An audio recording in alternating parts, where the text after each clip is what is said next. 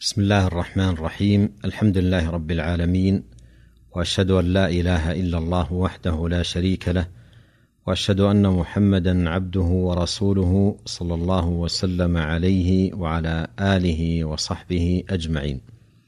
أما بعد فالحديث سيكون عن السنن الرواتب.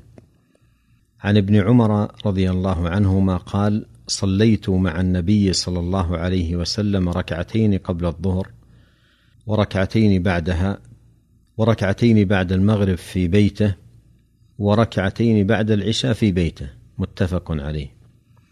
وسيأتي عن ابن عمر أيضا ذكر ركعتين قبل الفجر. فهذه عشر ركعات تسمى الرواتب وهي سنة مؤكدة وأجرها عند الله عظيم. وسيأتي من حديث عائشة رضي الله عنها أنه صلى الله عليه وسلم كان يصلي قبل الظهر أربعا. فمن أهل العلم من حمل ذلك على حالين فمرة يصلي أربعا كما روت عائشة ومرة يصلي ثنتين كما روى ابن عمر رضي الله عنهما. وعن ابن عمر رضي الله عنهما قال حدثتني حفصة أن رسول الله صلى الله عليه وسلم كان يصلي ركعتين حين يطلع الفجر. وينادي المنادي. فيه ذكر نافلة النبي صلى الله عليه وسلم قبل صلاة الفجر وهي تتمة العشر ركعات فابن عمر رضي الله عنهما رأى النبي صلى الله عليه وسلم يصلي ثمان ركعات وأخبرته أخته حفصة زوج النبي صلى الله عليه وسلم براتبة الفجر لأنه كان يصليهما في بيته فأصبح مجموعها عشرا. والسنة فيها يعني سنة الفجر أن تصلى خفيفة فلا يطال فيها. والسنة فيها أيضا أن يقرأ في الأولى بقل يا أيها الكافرون وفي الثانية بقل هو الله أحد. وقد جاء في حديث أبي ذر وأبي الدرداء رضي الله عنهما في جامع الترمذي عن رسول الله صلى الله عليه وسلم عن الله عز وجل أنه قال ابن آدم اركع لي من أول النهار. أربع ركعات أكفك آخرة. قال ابن القيم في زاد المعاد سمعت شيخ الإسلام ابن تيمية رحمه الله يقول هذه الأربع عندي هي الفجر وسنتها. فالذي يكرمه الله عز وجل فيؤدي في أول النهار صلاة الفجر ويصلي قبلها النافلة يكفى النهار كله وهذا ثواب عظيم لا ينبغي لعاقل أن يفوته على نفسه. وعن ابن عمر رضي الله عنهما قال حفظت من رسول الله صلى الله عليه وسلم ثمانية ركعات ركعتين قبل الظهر وركعتين بعدها وركعتين بعد المغرب وركعتين بعد العشاء. قال ابن عمر وحدثتني حفصة بركعتي الغداة ولم أكن أرهما من النبي صلى الله عليه وسلم. وهذا الحديث فيه الجمع بين ما تقدم في الحديثين السابقين وقوله ولم أكن أرهما من النبي صلى الله عليه وسلم أي لأنه كان يصليهما في البيت. وعن عبد الله بن شقيق قال سألت عائشة رضي الله عنها عن صلاة النبي صلى الله عليه وسلم قالت كان يصلي قبل الظهر ركعتين وبعدها ركعتين وبعد المغرب ركعتين وبعد العشاء ركعتين وقبل الفجر ثنتين. في هذه الرواية ذكرت عائشة رضي الله عنها عشر ركعات. وجاءت رواية أخرى في صحيح مسلم بلفظ كان يصلي في بيتي قبل الظهر أربعا ثم يخرج فيصلي بالناس ثم يدخل فيصلي ركعتين. وهذا هو المحفوظ عن عائشة رضي الله عنها. فيكون المجموع ثنتي عشرة ركعة. وأما صلاة ركعتين قبل الظهر فقد ثبتت في حديث ابن عمر رضي الله عنهما المتقدم. وكل منهما أخبر بما رأى فيحمل على حالين مختلفتين فأحيانا يصلي ركعتين وأخرى يصلي اربعا أو يحمل على مكانين مختلفين فإن صلاها في البيت جعلها اربعا وإن صلاها في المسجد جعلها ركعتين.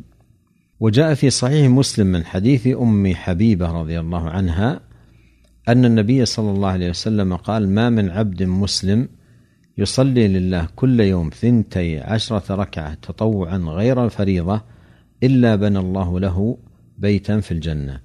وهذا يوافق حديث عائشة رضي الله عنها برواية مسلم. وينبغي للمسلم أن يحرص على هؤلاء الركعات لينال هذا الأجر العظيم.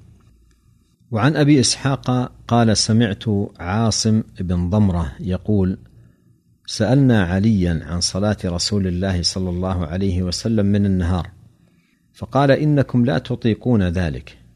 قال فقلنا من أطاق ذلك منا صلى.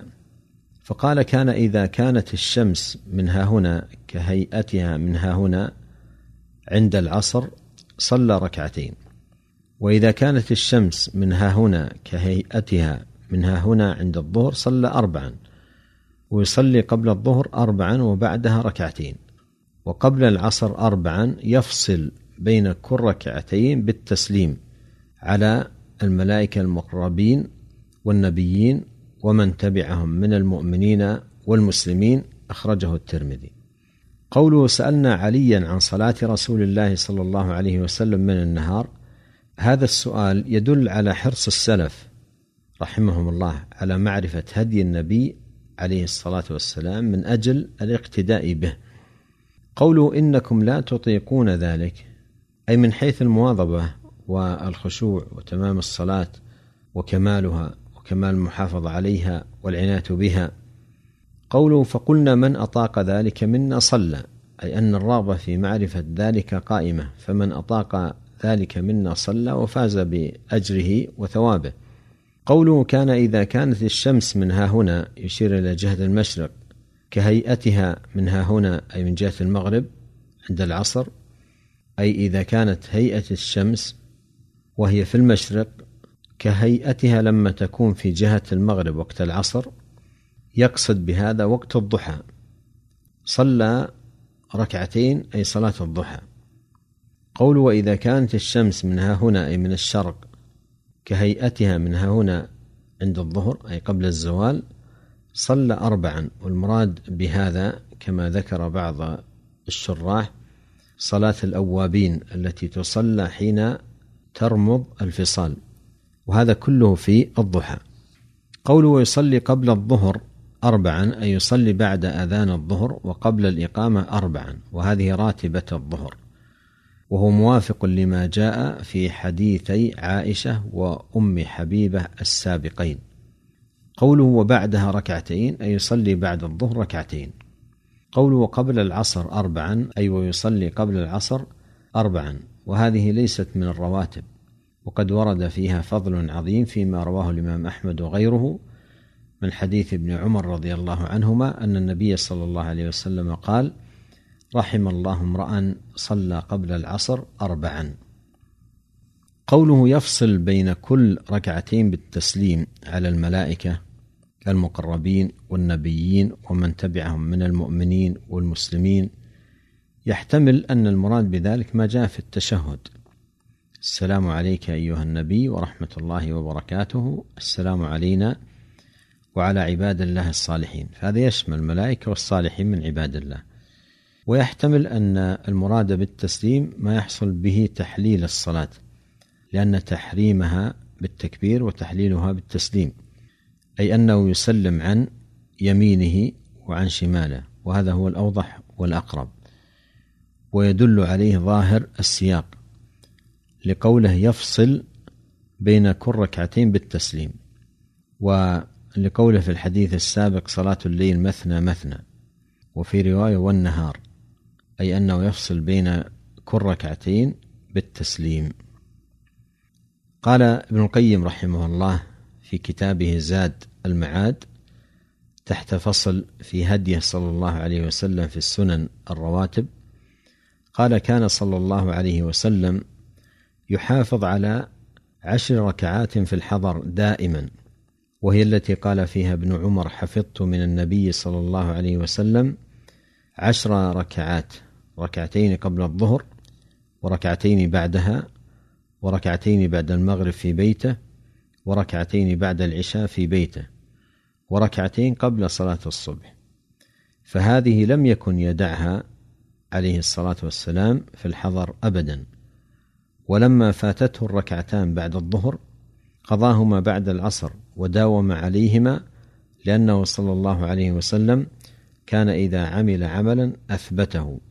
وقضاء السنن الرواتب في أوقات النهي عام له ولأمته.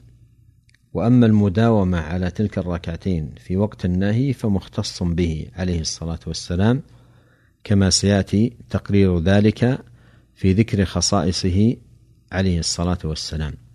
وكان يصلي أحيانا قبل الظهر اربعا كما في صحيح البخاري عن عائشة رضي الله عنها أنه صلى الله عليه وسلم كان لا يدع أربعا قبل الظهر وركعتين قبل الغداه فإما أن يقال إنه صلى الله عليه وسلم كان إذا صلى في بيته صلى أربعا وإذا صلى في المسجد صلى ركعتين وهذا أظهر.